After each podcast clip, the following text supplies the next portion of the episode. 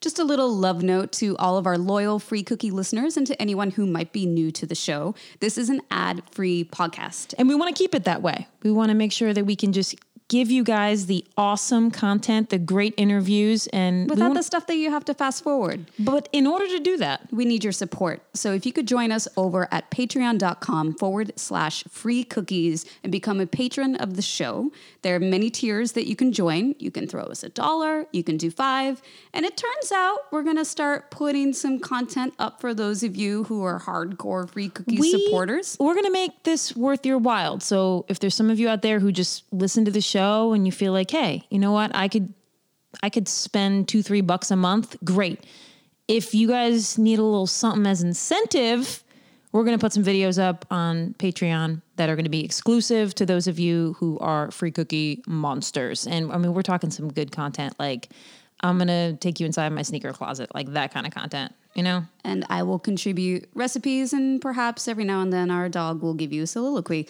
So again, that is patreon.com forward slash free cookies. Thank you. Thanks. I'm Catherine Budick. And I'm Kate Fagan. And this is Free Cookies, a humorous podcast filled with thoughtful conversations and offering delicious takeaways. And today. Okay, on that note, I, I just want to call out Sweet Lou seventy-one, who commented on our Instagram. Sweet, sweet Lou. She said, I just was making some project notes and literally said out loud, and today, clearly a junkie for cookies. Oh my goodness. Right? I love, honestly, I'm making a mark on the culture. You really are. I'm really, I'm changing people's dialogues. Damn, pulling a Kate Fagan. I see you. With okay. themselves. Every time I do that now, I think about how you feel the onus, the burden. Yes. Of the albatross around my neck. That yes. is Kate Fagan opening and today. And you're left, like, I get to make some, like, random noise, and you're left with actually articulating what the show is about. Yes. And which I'm we should do. Worn, I'm stuck with the boa. The boa of options. Well, fortunately, my boa is ready to shine, baby. So I'm going to flip it and tell you what's happening do today. It. We have Natalie Haynes on the show, who is a phenomenal writer and uh, comedian and a... Brit. Uh, Brit, which and we love on the show. She stands up for the classics. She's also the March author, one of the March authors for The Inky Phoenix, her most recent book novel that came out, A Thousand Ships, which is her retelling of the women in the aftermath of the Trojan War. We have a we have had, I think, more British guests on this show than one would expect, don't you think? Because I, I mean, we could. I don't know. I guess that's a. You can't prove a counter negative. I don't know what the listeners of this show expect. I think having seven to you, eight, being that we're an American broadcast, you mean we broadcast from America, we do, and we we we bring over via the technology of Skype a whole lot of British people, and we do it because no matter what they say, it. It's, it's really fun to listen to them say it. That is true. And wait, you have to speak into the mic. Uh, thank you for reminding me how to podcast. I was trying to look at something. We actually, when we spoke to Anthony Horowitz, if you recall, Skype was not working. So oh, yeah, I people. called him and two hundred fifty dollars later.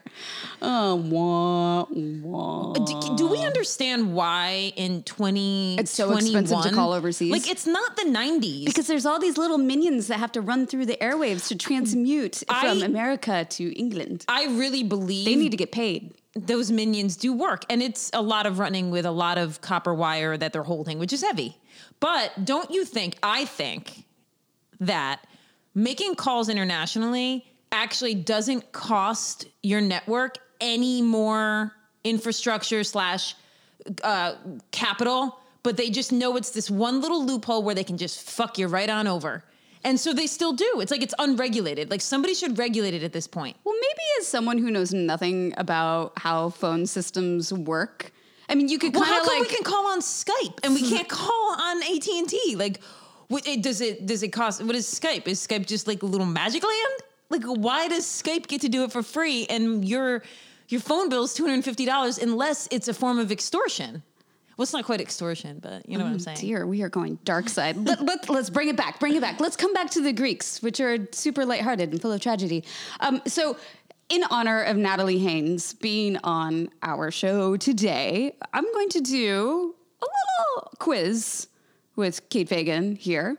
Um, and since the onus normally comes on me, it's now going to go on you, because I'm going to quiz you on idioms and sayings that have their origins in ancient Greece and or mm-hmm. mythology. Yep. So how are you feeling about this? Are I... you feeling like we can go for it? We'll yep. start We'll start simple, okay? Okay. All right.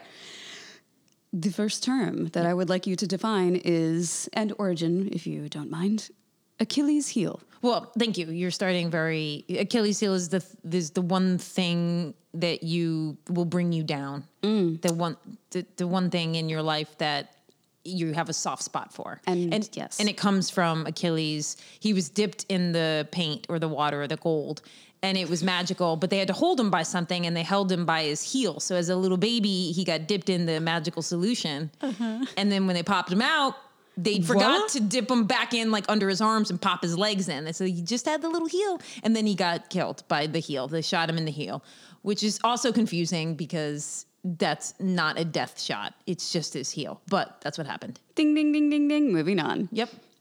Beware of Greeks bearing gifts. You're just starting easy for me. I just, I just want, I want you to feel good about yourself. Um, because of the Trojan War and the Trojan horse, which the Greeks presented as a gift to the Trojans, saying like, "We surrender. The war is over. Here's our goodwill."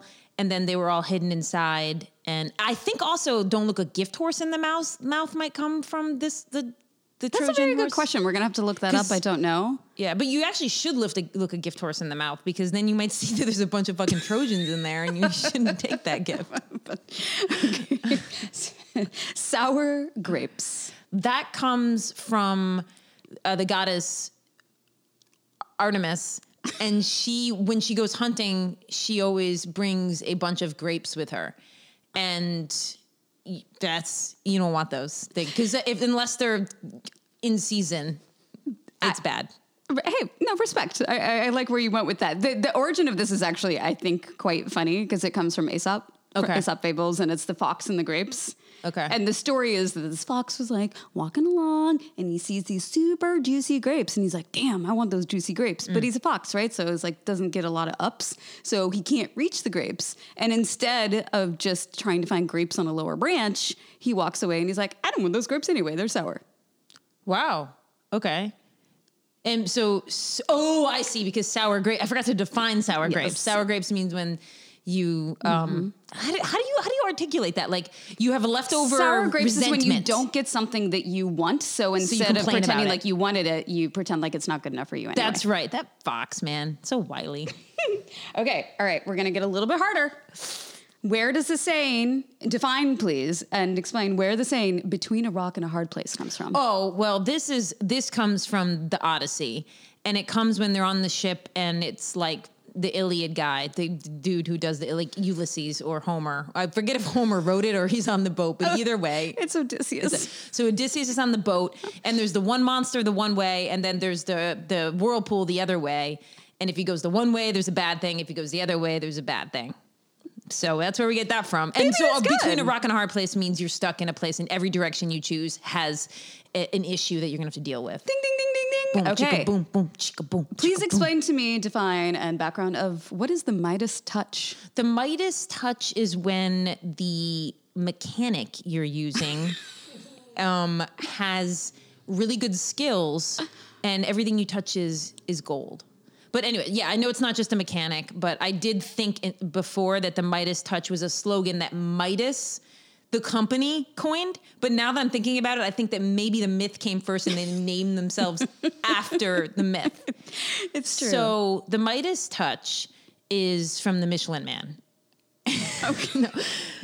I honestly can't even come up with, it's a, it's a, it was a lion. It was a god lion Ooh. who had a bunch of little lionettes, and those were baby mm, lions. Cute little gold lionettes. Yeah. And, and, but one of them was, was, didn't have a gold mane. And they, that one was like, it was bad because it, it wouldn't be a part of the whole lion group. And so the, the the the mythical lion with the power touched it. And it turned gold. You're actually onto something there, because generally saying, if you tell someone they have the Midas touch, that's a compliment, correct? Everything they touch that turns touches to gold. turns gold. Like yeah. you have the ability to like create amazing business or whatever yeah. you write, whatever you create. So the origin is about King Midas, and Dionysus granted him any wish in the world that he wanted. And Midas asked for the gift to anything he touched, it would turn to gold. Literally turn to gold. Literally turn to gold. Which clearly he didn't think that no, one through. No, because if he wants to bounce, like a bounce, bounce. Well, sadly, his daughter ran in to hug him very quickly after he got this gift. And the little, fallibility li- little of humans. Little gold lionette. Yeah. yeah I know. Fall- they want the one thing. And th- this is a, this is a lesson for all of us, that we think we want something, but we don't realize the ramifications of getting it. It's true. Okay, this one, we actually talk about this on the podcast in our interview. Call a spade a spade. This is a, this comes from... It does. This comes from mythology? It comes from the Greeks, the ancient Greeks. Well, call a spade a spade is when you just, you tell it like it is. Yes. Um, this comes from a game of spades that was played thousands of years ago. Yeah. Um, and one of the humans was like, they wanted the, I feel like I'm on Drunk History right now.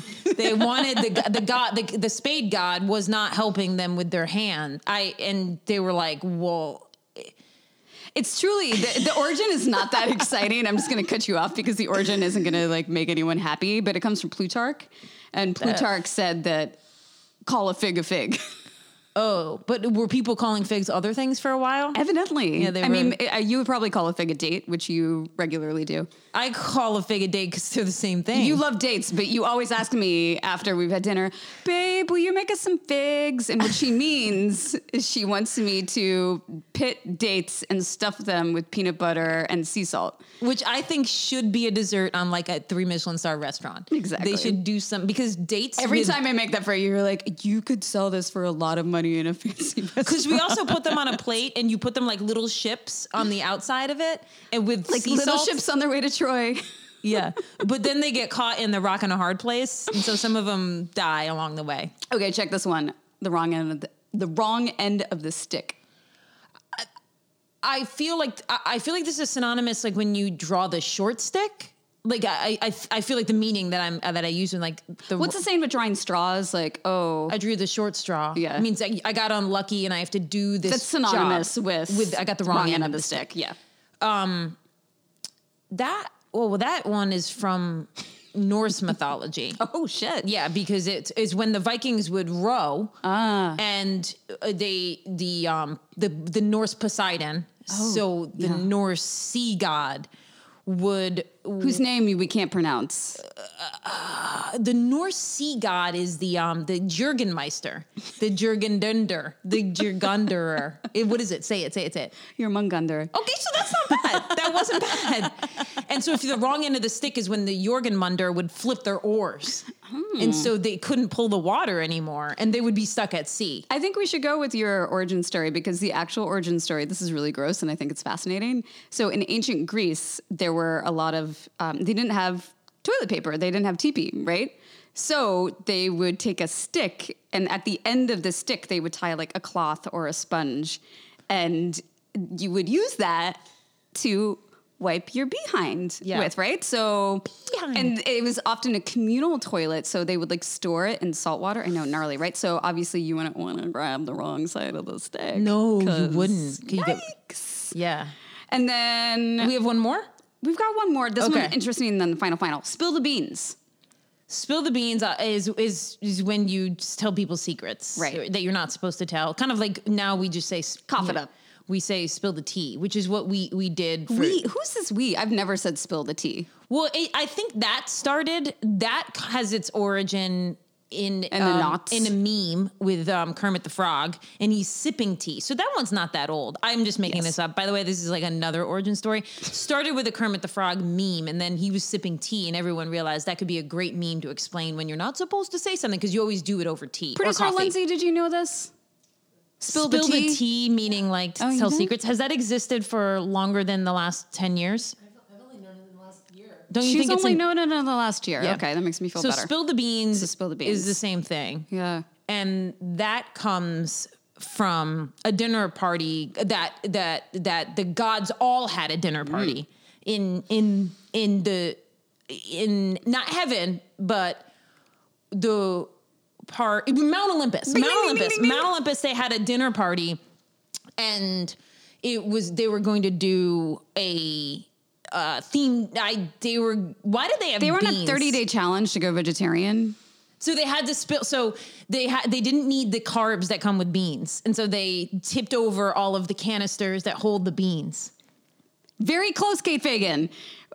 Where it actually comes from is in ancient Greece they used it as a voting system, and you would get your bean, and if you voted yay, you would put a white bean in. If it was nay, you would put a black bean in. So if you spilt the jar of beans, you would be spilling the secrets, and people would tell what they want. Oh, mm-hmm. Wow. That's a good, that's right? a good origin story. It is. And then this one, I'm just going to tell you because we should probably get to Natalie. Knock on wood, something that I think we all do, but does anyone know why we knock on wood? Do you I know can why tell you why wood? You knock on oh, wood. Why don't you tell me why? No, that? no, I don't know. I'd oh, be you making don't know. It up. Okay, yeah. big talk, big talk. So it, that was the belief in, in ancient Greece that there would be nymphs.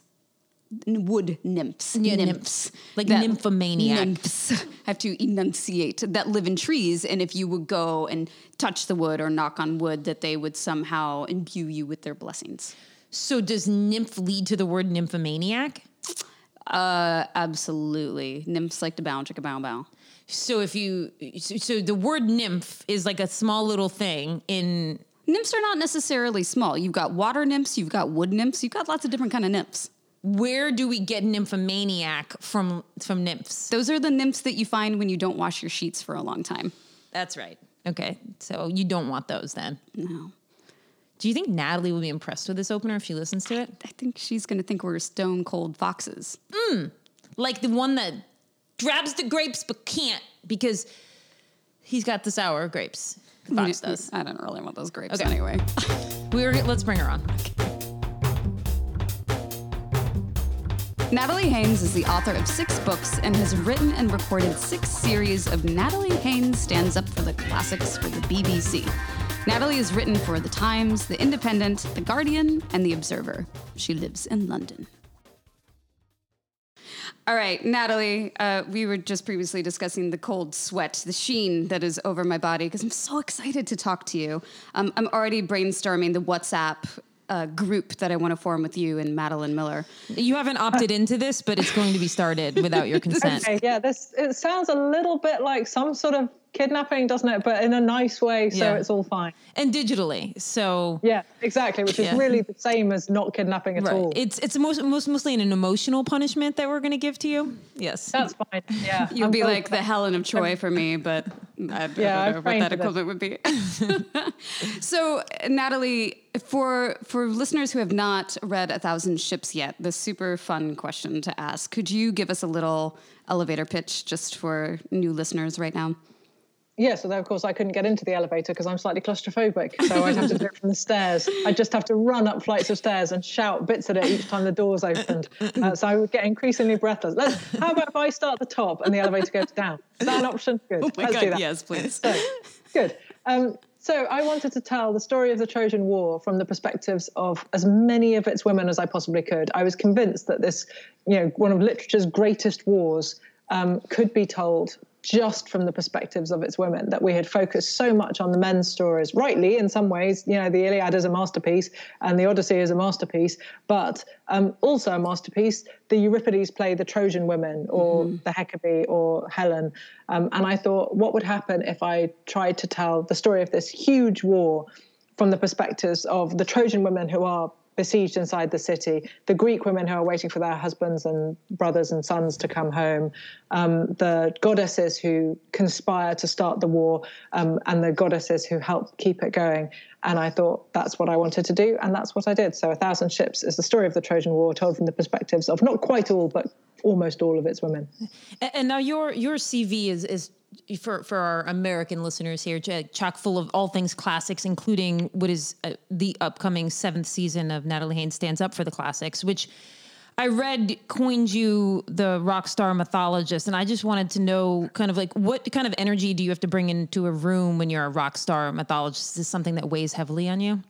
I don't know. I don't know how I'm getting away with it. No one knows. No one who actually knows me thinks I'm remotely like a rock star. I'm like a really lame aunt is what I'm like, um, which is good because that's an easy look to work. Um, but yeah, no, I don't know. It's quite it's quite difficult doing this series. And the last series we had to record right at the very start of the U K's first lockdown.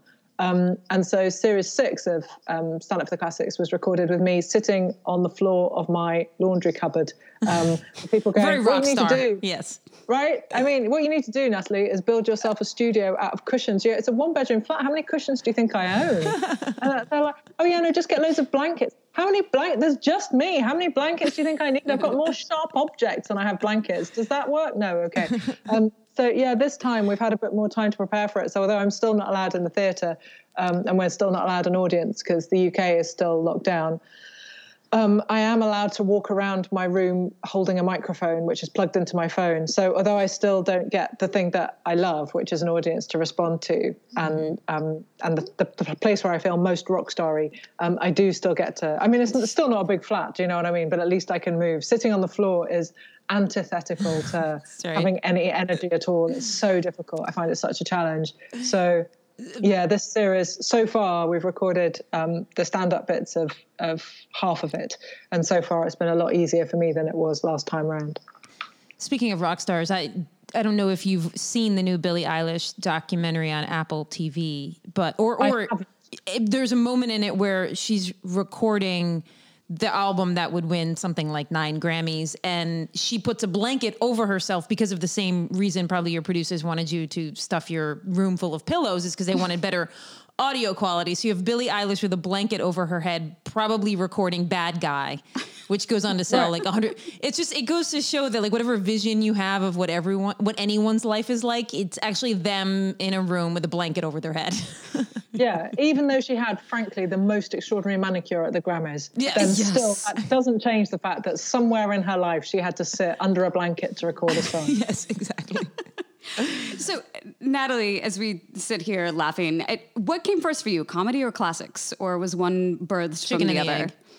Um, I suppose in terms of which I started doing first, classics comes first, because I started very young. I started at um, the age of eleven. I started studying Latin.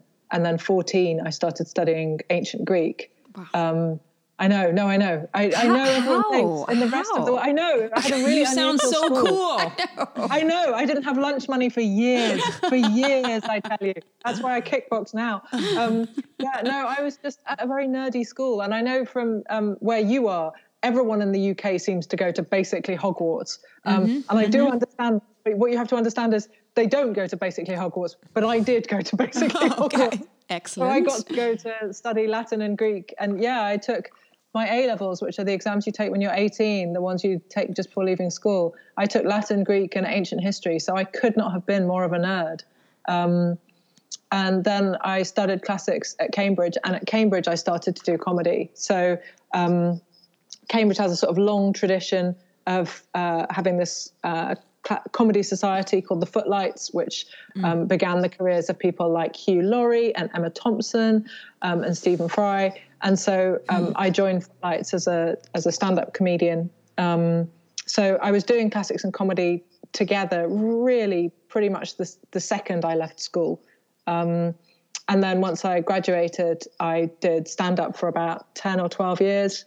Um, and then gradually classics just claim me back. When people ask, I always say, I ran away and joined the circus, and then I got tired of the circus and ran away and joined the library. And that's pretty well true. Oh my gosh. I feel like I don't even know that much about music. And now I'm comparing you to Lil Nas X, who said that nobody could blend hip hop and country. Can you tell we just watched the Grammys? Kate's um, really no, hot on this right now. No, it doesn't show at all. I think you're just...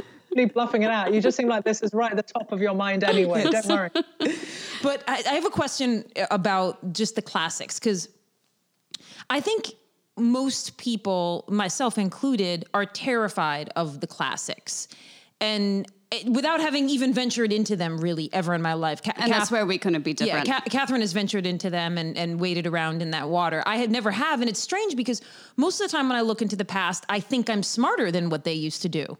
You know, it's like whatever inventions happen, like we have more science now. Everything is, we we seem to think that we are better now. And yet when I look at the classics, I'm like, I'm terrified of it. And I think that it was at an elevated place that like, apparently I can never reach. What is it? I'm, maybe you've thought about this. Like, what do you think it is about the classics that, that seems to terrify people? Honestly, I think it's the people who call classics their own. Hmm. Um, it makes it seem like it belongs to an elite. Classics mm. is all of our history. It is, it belongs to all of us. It doesn't just belong to people like me who studied Latin from the age of eleven. It doesn't just belong to people who, you know, are professors of Greek in, you know, Harvard or Oxford or wherever. It belongs to all of us. This is something which we all have a claim to. It is European history, is is world history. We're a whole continent. We don't, it it, it can't be withheld in that way, but it has been. Um, partly because of the way um, it's taught, which to a great extent is, uh, certainly in my country, and I think it, it's true for yours too, it's largely now not taught in the in public schools and state schools mm-hmm. where most students go. So it's withheld to an elite of people, not entirely, but for the vast majority of time, it, it's only taught at school age to people who can afford to pay for their education. Mm-hmm. School, I mean, in the U K sense, that is under the age of eighteen, not university. Um, and so there is this sense that, that classics is is a sort of walled-off garden. And um, that that feeling that you get of having imposter syndrome when it comes to looking at classics, that's not you. That's the structures that have been put around classics, the walls that have been put up, by people who think that it belongs to this tiny elite who are somehow worthy, inexplicably by virtue of their bank balance, um, to be able to study it in a way that other people aren't. And that is, I am here to uh, ruin people's, you know, days all over the place, simply not true. It's mm-hmm. just not true. Classics belongs to all of us. It doesn't matter if you can't read ancient Greek. Most people can't read ancient Greek. It doesn't mean these stories aren't part of your and all of our collective history. You know, if you're reading Shakespeare, which I think very many fewer people feel intimidated by, you're you're reading or watching plays of somebody who was steeped in Latin and Greek, even if he didn't, mm-hmm. I, I know famously he was supposed to be not very good at either, um, little Latin and less Greek, they said of him. But do you know what? He he understood it well enough. Do you know what I mean? It's like if mm-hmm. Shakespeare wasn't good enough for you, mm-hmm. then maybe none of us is good enough for you, in which case can we not simply establish that all of us at least should have access to this? And the answer, of course, is yes, of course we must. And stories don't only belong to people who can read them in their original languages. I can't read Spanish, so I can't read Borges, but I love him. I love him. It's, it, yeah, all right, of course I should make the effort and learn. That's what I should have been doing during lockdown instead of making mm-hmm. videos about Ovid.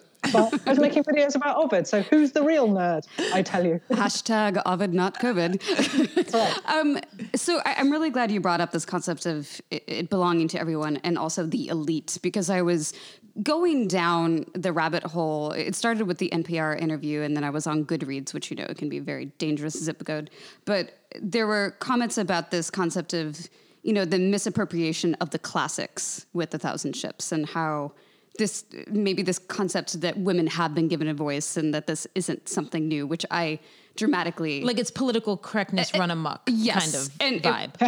It, yes. And I am so curious how you deal... Because to me, the people who are saying that, those are the elitists. Those are the people who have claimed the classics and have this, you know... There's probably a lot of isms that are going on. Yeah, there, yes. there's this ownership over it. And I adore what you've done and that you've given these women voices that, of, of course, there are plays and, and and epic poems, but the specific life that you infuse into them is so powerful. And I don't know. I mean, if you want to say anything to those people, I'm sure those el- elite people are listening to Free Cookies, but uh, how, what are your emotions around that?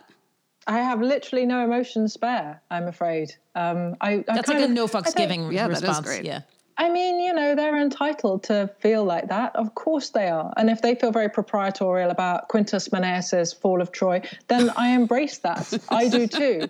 Um, and if they don't like the way that I read it and then the way that I retell it in the Penthesileia chapter, then that's fair. You're not obliged to like my books. You're not obliged to like anybody's books. So of course it's okay to be cross, and of course it's okay to express that anger. What's the other option? Going home and kicking the dog? I would very much rather you didn't do that. So yes, by all means be angry about me anonymously in a public sphere. I will literally never know, and, and I'll never care, I'm afraid.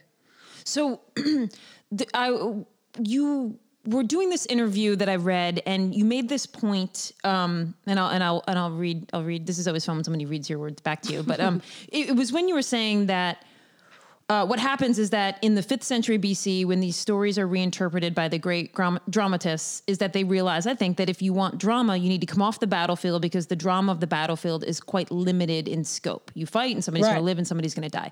Now, give me a quick moment here, because I'm, I've been working on this piece about women's sports, and I feel like always on this podcast, I can like tie anything to women's sports, but people tend to look at women's sports and think, oh, well, people don't watch those because they don't like dunk or run as fast or whatever the physical activity might be.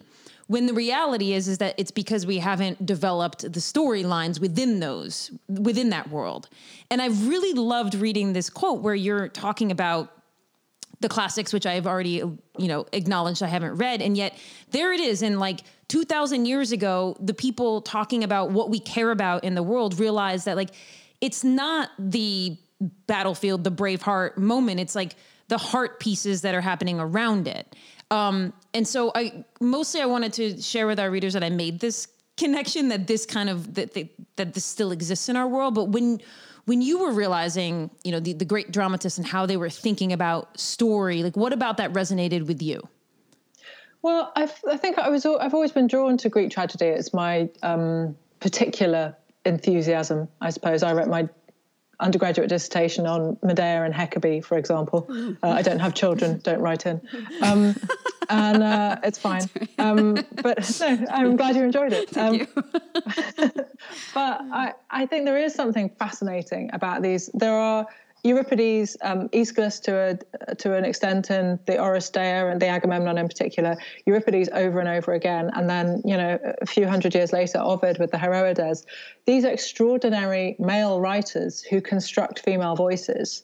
Um, and I think in the case of, of Euripides, let's say, to take, to take one easier example, um, if you want the, the actual drama of a tragedy, Um, so a drama in the way that Aristotle describes it in the Poetics, with, you know, all the beats that he lists, then it, it really doesn't help you to have that take place on the battlefield, because it essentially it becomes a a binary question: who lives, who dies in any mm-hmm. duel. You know, it happens over and over again in the Iliad. We see uh, two men join in battle and one of them dies. Um, sometimes both of them die, um, and then, you know, another set of two people, one of them dies, and so. It's a, it's still a wonderful, extraordinary, compelling, and, and revolutionary poem, of course. But um, when you get to Euripides telling the story, you can feel that what he's trying to work out is how do you get emotions out of your audience, which mm-hmm. is maybe a slightly different question. But of course, Aristotle notices that what tragedy is there to do is to provide catharsis. We're supposed to invest in these characters, and. And then, you know, be brought to a place where we're, you know, weeping with pity or sympathy at their plight. And that's very much what you were talking about, about not having the story behind the the person engaged in conflict. I obviously, I agree with you. Sport is basically a sort of formalized version of, of battle scenes in, mm-hmm. in all in all kinds of ways. I still really like one-on-one sport for precisely that reason. Um I prefer it to team sports generally. I like the sense of one person being set. I like it to be like a duel.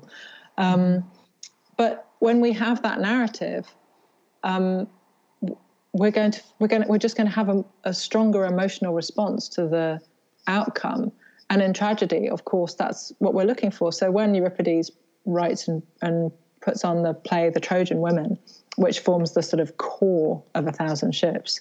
Um, the, the closest past tense of A Thousand Ships.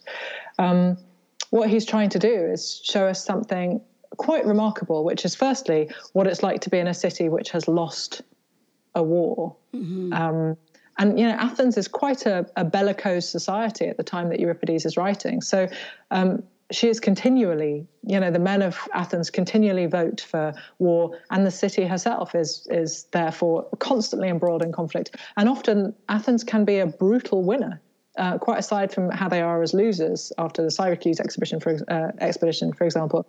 They can be brutal winners, as you can read about in uh, Thucydides' Melian uh, dialogue, for example. It's not always to their advantage, as the Melians suggest, but it doesn't stop them being absolutely ruthless. And Euripides is constantly producing these plays which say, basically, what does war do to not just the losers but the winners? Mm-hmm. Who is distorted by this and how? And those questions are absolutely as important now as they ever have been. When Ships first came out, somebody asked me about its relevance, and they said, how, how is classics relevant for a modern audience? And I'm like, dude, there's nothing I would like more than for stories of trafficked women to not be relevant. Yeah, right. I'm really, I'll take the hit on book sales. Let's do this, come on.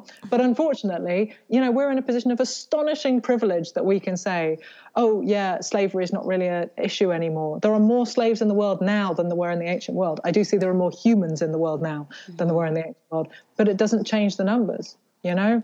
So we have to be aware that these stories and these themes and these issues don't just disappear because our lives became more comfortable, quite the reverse.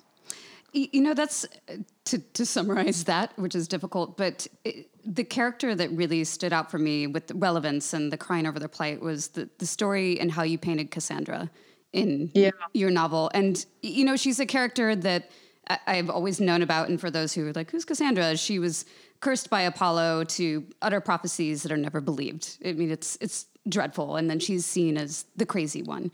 And the way you told her story, she was my big takeaway from the book. And then when I read your acknowledgements, you wrote at the end that you miss her the most since you've I stopped do miss writing. Her. And I, miss I would her very love badly. to, to know about your experience writing her, because there's something so symbolic about her uttering the truth and no one's listening. And I think we all know what it feels like to be screaming yeah. the truth at a situation in this modern age and no one's here to, to Absolutely. listen to us. Yeah, Cassandra is the prophet of our times, I think, because, I mean, it's such a uniquely cruel punishment, even by yes. the standards of Greek myth. Oof. But um, she's given this total clarity, but she is treated as a madwoman. Mm-hmm. So she's not just able to see all this horror unfolding ahead of her, but she's also totally isolated because everybody thinks she's mad.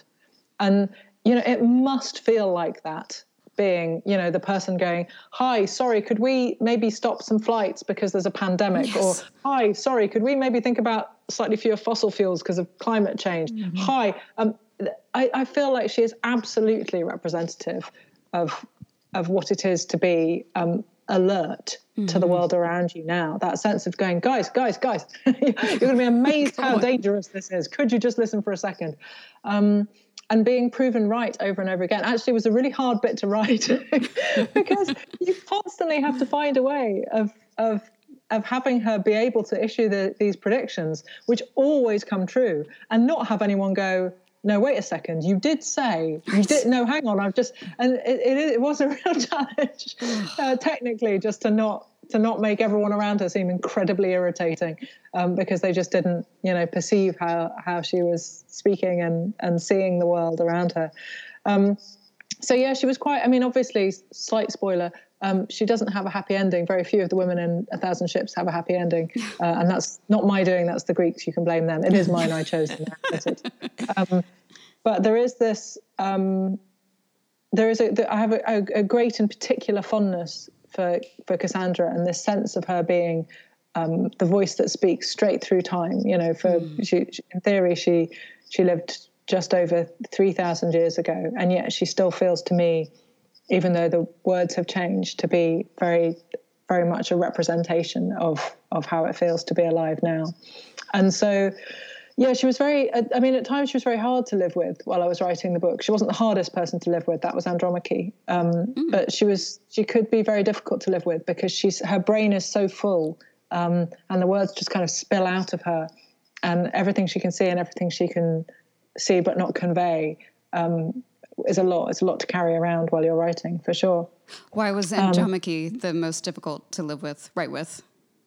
Because she, I think, experiences the most traumatic shock in the book. Yeah. Um, and Uh, although I am not a parent and have uh, have have never wanted to be a parent, um, killing a baby, grabbing it from a from a mother's arms and killing a baby was one of the worst days at the office I've had, I would say. Yeah. Um, I cried the whole time I wrote that scene. I cried the whole time I edited it. And if you listen to the audiobook carefully, you can hear that I'm crying when I read it.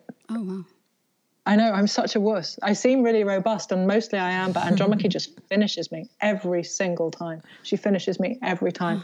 And, um, you know, because she is the, the very end of the book as well, um, then we have to see how she comes to terms with that unimaginable loss. And yet at the same time, we have to imagine it, because in the ancient world, roughly a third of children didn't make it to adulthood, either because of um, childhood diseases or, you know, they die on uh, in the process of being born. Obviously, it's very common. Women die in childbirth, children die in childbirth. Um, but then childhood diseases and infections and things like that take over. And so we we know that that countless parents experience this terrible loss. And I think it's one of those things that you can just sort of almost overlook when you look at the numbers. They're so big, we kind of can't process it. So we just think to ourselves, oh yeah, well, of course, people just had loads of children because a third of them yeah. wouldn't make it to adulthood. And then you stop for a minute and go, sorry, what did I just say? Yeah. Hang on a second. Why would anyone love their child less because they had a statistically smaller chance of making it to adulthood? How would anyone ever feel that way? The- and so once you remember that people are always people, um, which is something Thucydides says, that his history will be a possession for all time, he says, because human nature being what it is, it'll always be kind of relevant. Um, you know, it becomes it became easier to write, but it was still very painful to write Andromache. No, that's really interesting, because I think that you you just sort of named something that I've thought actually while watching whatever movie. We've already established I haven't read the classics, therefore, but don't think that I haven't seen Brad Pitt as Achilles, right? But, um, got it. But um, that I have often thought when portraying a parenthood thousands of years ago, that if their child dies, I don't allow them to have as much humanity. I think that they must love less than we do now, which is a, hmm. I don't know if that is baked into the movie, right? That like maybe the, the characters don't dwell in their sadness as, as much, or I mean, I'm not saying the problem could be solely with me, but I think it is an interesting phenomenon that I feel like when we look back in history, we assume that like present day, we love more than any people have ever loved. That's an odd thing. That wasn't my question. I mean, it but, doesn't yeah. feel right, does it? Right. When you, when you think about it in those terms, it doesn't feel plausible. Why on earth would we? You know, I mean, it it just doesn't right. sound, it doesn't, just doesn't sound right. And one of the, one of the um, non-classics uh, texts, I suppose I should say, although it's a film, which informed this book was, um, was a documentary about Rwanda. Um, and was seeing these women, which I was paid to go and see. I was reviewing it. Um, I'm not so um, worthy that I would go and see an unbearably harrowing documentary as a fun hobby. Um, but it was unbearably harrowing um, and still needed to be watched. You know, these women needed their stories to be seen and heard, for sure. Um, but hearing these women who, who were being presented as a sort of example of how um, restorative justice could work, hearing their words, obviously in translation, um, where it didn't seem to me that they were very convinced by restorative justice at all. It seemed to me that they were living with it because there was literally no alternative except death. Um, and as I was watching, I was thinking, this is so interesting that we're we're kind of categorizing this film in our minds as being, you know, it's this kind of narrative. These women have come to terms with the fact that they're now living next door to the people who, you know, murdered their. And I was like, you know, that's not... That's not what it looks like to me. Maybe I'm bringing my own subtext to it, but what it looks like to me is women who just have no choice, having mm-hmm. to um, having to live with what, what they've been given. Um, and it was it was a, you know, an extremely difficult film to watch. But I thought of it over and over again with this book. What do you do when you're the women in this war? And the answer is you, you don't have agency. You don't have mm-hmm. the chance to go, actually, I don't want to live next door to that person. I'd like them to be put on trial, and it, it's not an option. So it just became a very much more um, a much more resonant part of the film than I could ever have guessed um, when I when I was watching the movie, that this, this film would end up working its way into my book mm-hmm. years and years later. Natalie, I think I have almost an unanswerable question here, but the more you've you've been, my favorite kind. That's right. Everybody loves a question that they don't want the answer to. Um, but talking so much about war and it, seeing and reading so many portrayals of it, and like the glory we Im- imbue it with, like, was there is there a classic that you've read where war and glory aren't baked together? Like, was there a culture that realized that war is not glorious, or is it something is that we've always told ourselves be, out of necessity? Yeah, I'm not sure, because I'm certainly not an expert on narrative in um, in every culture told over, you know, however many millennia we've what? had stories for. So I know I'm asking too much, I feel. Um, so, yeah, no, I don't know if there's the suggestion that it's, I find it really interesting that um, for the Greeks, for example, um, when Athene offers uh, her bribe to Paris um, in the uh, contest for the golden apple, mm-hmm. one of the things that she can offer him is the chance to win wars. You know, she's good at defensive warfare. That's her specialist area. And so Hera can offer him a kingdom. Aphrodite, of course, can win by offering him Helen. Um, but Athene can offer him this sort of successful defensive warfare. Um, and that's, it seems to me that that idea would be very, very hard to sell to somebody now. I don't think we would have the same desire to be good at warfare. Mm. Um, now, I think now we think much more about the death toll of a war and much less about the kind of need to, to win a war, because we feel less likely perhaps to be invaded. We feel safer. Mm.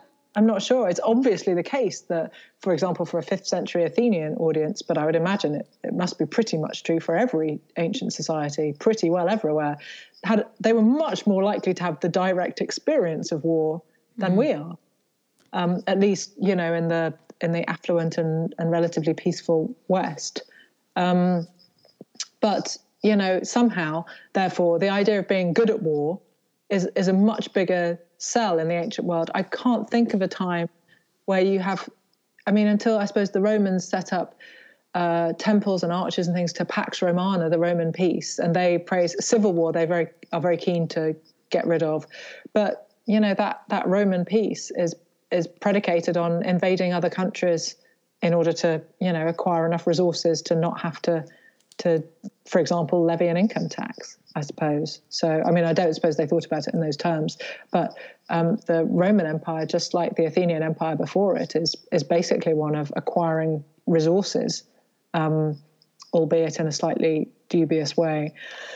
So people had this direct experience of war, and yet somehow um, they retained this this desire to be successful at it rather than a desire to be removed from it. Perhaps the idea of being removed from it simply didn't occur to them. I'm not sure. Right. Um, but it's certainly the case that I think now, if you were to offer somebody in Paris's position, unlikely though I acknowledge that seems, the chance to either have a kingdom, have the most beautiful woman in the world for your wife, or be good at war, it's very, very hard to imagine that he would take the third option. I do wonder what the modern day yeah. interpretation of that would yeah. be now. Um, yeah, o- own sure. a big own a big tech company, right? Be a C E O be, somewhere. Yeah. Um, well, okay, so your book, as you say, the casualties of war are not just about the people who die, and that makes me just think about women in myth in general, women in the classics in general, because so many of them are cursed for Uh, refusing to have sex, or they are raped and then they're cursed because they were raped, and they're often cursed by female goddesses because of that. And there's there's so much casualties with women in the classics. And you mentioned earlier, did you uh, what your specialty on Medea? I, I could you remind me? Yes. What? I I'm so curious about, you know, Medusa and Medea and Scylla and these women who we now look at, you know, if you showed pictures of t- them to children, they might run and scream, or maybe that's not scary enough. I don't know. But not in this day and age. You know, but when you really parse away everything that's happened to them, they were these women, maybe not Medea, but women that were wronged. And yeah, no, absolutely. Yeah, I couldn't agree more. I'm glad that you're excited about Medusa and Medea, because that's literally my next two novels in that order. So this is tremendous news right. for me. Long, long may this continue. Um, but yeah, of course, Medusa is the first monstered rape victim. That's just yes. true. Um, you know, she is, in some versions of her story, I should say, she has a, a um, consensual encounter with the god Poseidon. Um, in Pindar, I think, they have sex in a damp meadow, which is uh, exactly as euphemistic in Greek as it is in English, just F Y I. Damp meadow. Um, yeah, uh-huh. Um, but in Ovid's version, in the Metamorphoses, um, Poseidon violates her. The verb in Latin is vietasse, injure, to defile, to injure, to to violate, to do damage to. Um, so she's raped. I mean, you know, Ovid isn't messing around here, although he often is, um, in a temple of Athene. And Athene takes her revenge on Medusa and not on Poseidon. So um, she turns her statue, turns its eyes away from this sexual encounter. Um, and she punishes Medusa by turning her hair to to snakes. That's the this is the transformation that gets the story included in the Metamorphoses, a, a set of stories about physical transformations. Um, and so it is, I think, again, it's it's just horribly resonant, um, that uh, much as we might wish that women were always supportive of women who have been raped, mm-hmm. women aren't always supportive of women who've been raped. Sometimes they behave as though it is the raped woman's fault. Mm-hmm. And this is a really early version of that story. You know, Athene doesn't punish the perpetrator of the rape, Poseidon. She punishes the survivor of the rape, Medusa, and she punishes her in a sort of uniquely cruel way. Um, we've been told by Ovid that she's that Medusa is clarissima forma. She's most beautiful in her appearance, and her great beauty is her hair. And it's the hair, of course, that Athene therefore turns to snakes. So it is a really specific, as I say, it's a literal monstering. Um, and uh, and obviously Medusa is, is a great deal, perhaps it isn't obvious, Medusa is a great deal more dangerous to people after her death than she was before. I looked everywhere when I was writing the chapter on Medusa for Pandora's Jar, which comes out for you guys next spring, I think, mm. um, but a non-fiction book about women in Greek myth. I looked everywhere for stories of Medusa killing people, turning them to stone before she's killed, and I couldn't find one. It's very difficult to dig up. Yeah, he's always what going is around. About that? He manages to slaughter half the guests at his own wedding by holding up a head. It's like, dude, just buy more cake. What is wrong with you? Um, so you know, the, these stories are really. I think it is really interesting that we look always at Medusa as a monster, and never think of her as a woman. Yeah. Um, and in some versions, you know, in the earliest representations of, of Gorgons, they are Gorgonae. They are, a Gorgonaeon is just a Gorgon head. Um, and they are very monstrous. They usually have snakes for hair. They usually have big tusks like a boar or a pig. Um, and they're often thought of as being apotropaic. So they have these very wide mouths with big lolling tongues. Um, and we're meant to think perhaps that they warded off our fears of the dark, our fears of wild animals. Um, perhaps uh, there is a, a relationship with Humbaba from Gilgamesh. Um, so they have a lot of different kind of resonances put upon them. Um, but then when the, the Greeks come along and take the story, you know, into the fifth century, they start making monsters more beautiful. So Medusa goes from being this um, very distorted wild animal kind of creature to being, well, there's an incredible uh, Pelike uh, uh, jug in the um, Metropolitan Museum, I think, in New York, um, of Medusa at the moment that Perseus is is beheading her. And he's holding this curved, uh, harpe is the word in Greek, this curved sickle-shaped sword um, to, to behead her. And she is this beautiful girl mm-hmm. asleep. And mm-hmm. it just looks so brutal. It's such a...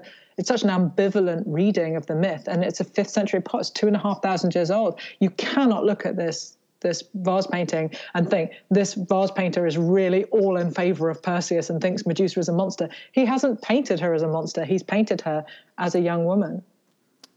It's I well, I have so much to say. Actually, I, I wanted to follow up on Gorgons, but I, I oh, okay. oh, go for it. No, go, go, go. Well, I, I we're just fighting over you. We're here, fighting. Natalie. We are. I, well, that's I, all right. I'm reading. I like to, we'll this. settle this eventually with arm wrestling. I'm reading this book. It's called Ariadne, and it's coming out from Flatiron, I believe, in in May. And poor Kate, again, she's not That's into me. the classics, and I'm, I'm sitting not, there. I'm not into the classics. That's not fair. Don't make Natalie think that well, about me. I yeah, want this to This is be- how I find out. Storms on. Right, right, right.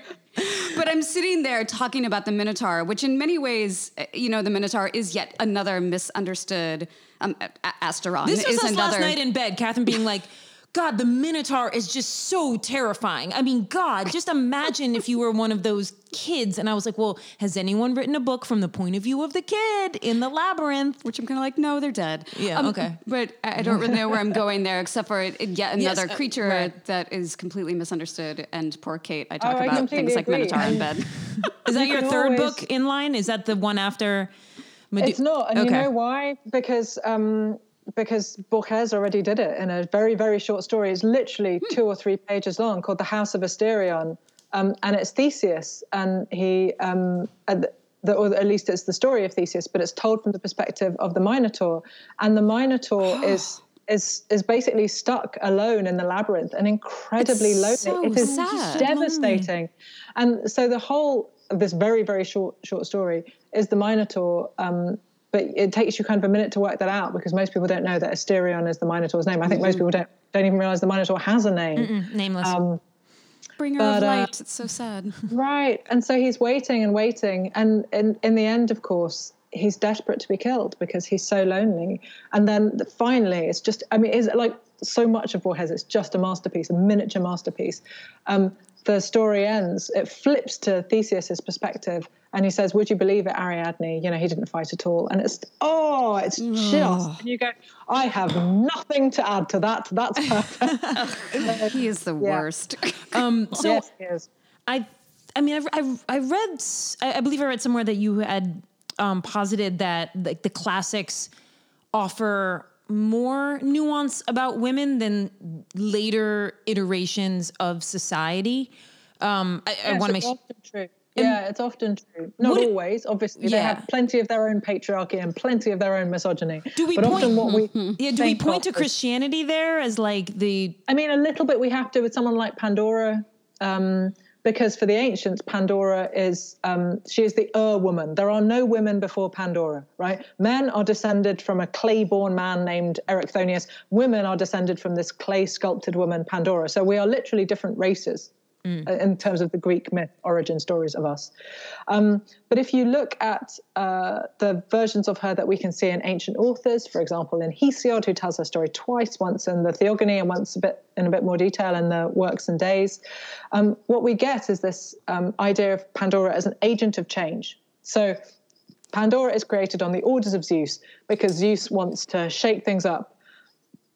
Um, for mortals, because mortals have been um, given fire by the Titan Prometheus, who's stolen fire from the gods.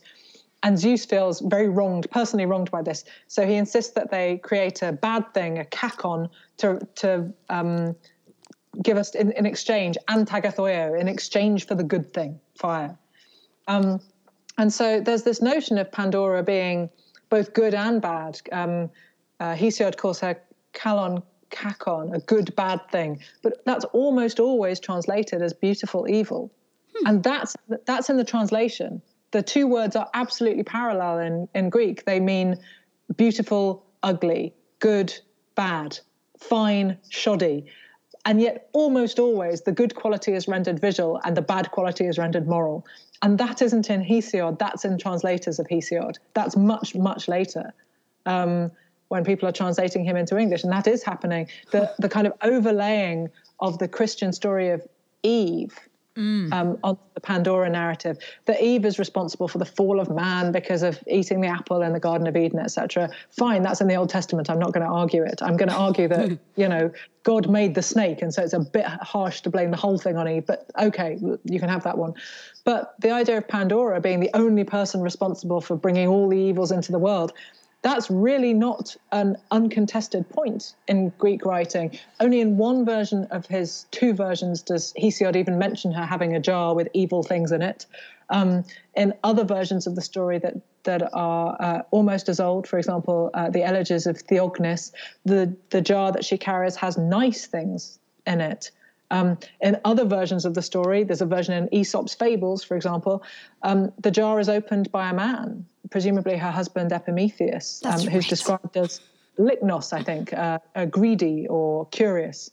Um, and yet, f- for us, Pandora is always the one responsible. You, you terrible can, things out into the world mm-hmm. every single time.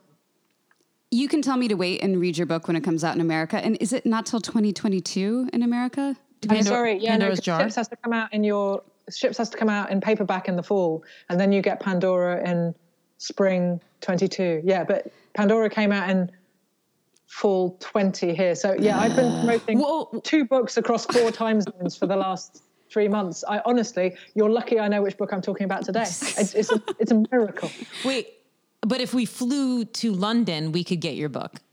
Mm. It's okay. Yeah, we know absolutely. we know people. Yeah, yeah you've got friends in low places. That's, That's true. Low places. This is such a technical question, but these are the things that keep me up at night. So it's okay. Pandora's Jar, which I've heard you yes. say that the actual translate, it's been mistranslated. It's not box. Yes. It's jar. It's translated by Erasmus, the Dutch polymath and scholar. Fuck him. The, yeah, I mean a bit. Seriously. Uh, because he takes the Greek him. word pithos, which means jar, and he translates it to the Latin word pixis, which means box. And within thirty years or so, every visual representation of Pandora that either we can see, because it's on a vase which has survived to us, or that we get described, for example, by Pausanias when he goes to see a temple where it's sculpted or something, um, every version of her shows her with, with no kind of receptacle at all, not a jar, not a box, nothing. She is always shown in the act of being created, always. She's always shown being sculpted from the ground by Hephaestus and other gods or goddesses helping out. Every single version of her. She is,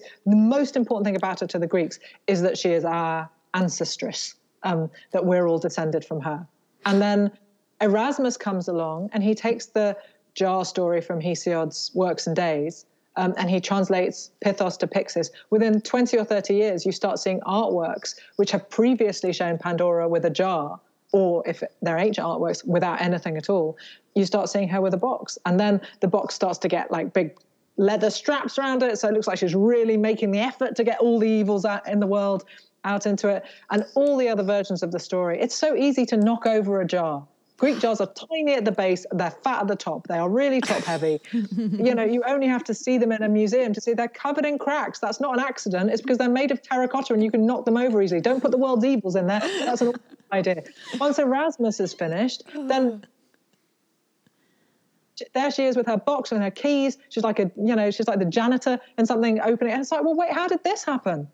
And Erasmus has form, I have to tell you. It's not only Pandora that he uh, he mistranslates, but he's responsible for the fact that in English, I guess I don't know if this is a phrase in America, but um, here somebody might say, or at least somebody of my parents' generation might say, if somebody who speaks very bluntly, that they like to call a spade a spade. Oh, we have that. that. We have that. From, right, it comes from Erasmus, except that oh. he's mistranslated it again because the word scaphae. That guy. Greek, yes, the word scaphae in Greek means a hollowed out thing like a canoe. So what you should say is... A canoe is a canoe? Call a canoe a canoe, yes. I'm going to start saying that now. I'm going to oh start gosh. saying that. Yeah. Thank you for that clarification, because I'm like, but you have to open something to let it... Bad things come out of it, and now it's a jar, so you do you pour it? But no, it gets knocked over. It makes so much more sense. Yeah, I um, mean, you know... Well, speaking of jars, this is hands down the most complicated question of our entire interview that we are going to throw okay. in your direction. So please don't mistranslate it. What is your favorite cookie?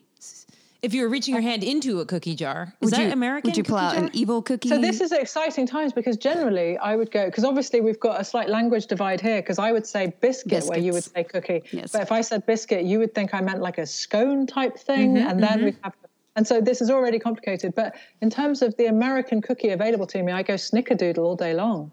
Oh. Is that a seen as an American cookie, the snickerdoodle? It is, yeah. Okay. What other cookies do or do we think are like American, or are all cookies American? And obviously because of the term, like a chocolate chip cookie, American?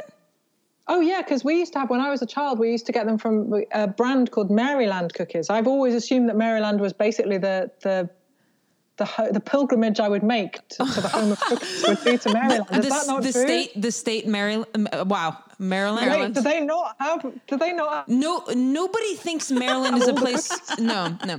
Oh, I love that though. That's so, That's so funny. No cookie theme park. How is this true? Don't break my heart. I can't I stand it. I would love to think of Maryland as, as the like, land of the, co- the as, chocolate chip cookies. Yeah, where it's people. Not the land of cookies. Oh, I can't sh- believe. Sh- don't it. listen to Kate. Stop, Natalie. Just you didn't hear it. Misland- mistranslated. Mistranslated. So yeah, okay. Snickerdoodle is what we're going with.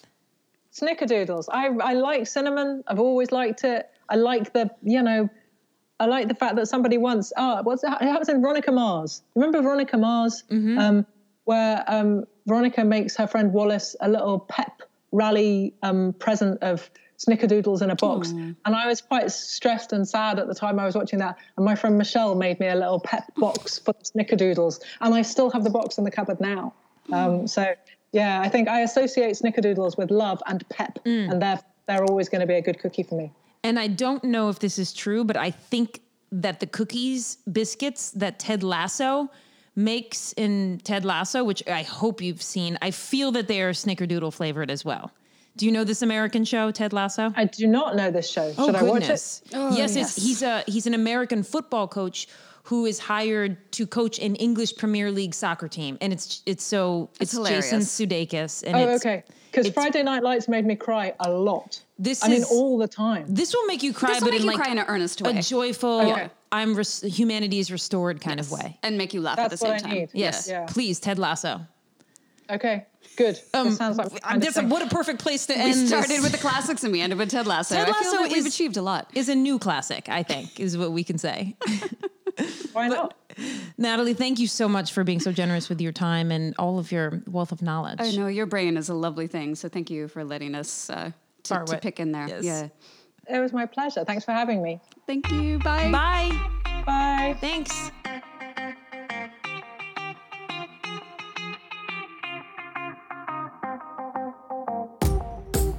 All right, that'll do it for this week's episode of Free Cookies. You can find all things Free Cookies at Free Cookies Podcast on Instagram. You can email us at free cookies podcast at gmail dot com. You can follow The Inky Phoenix at The Inky Phoenix.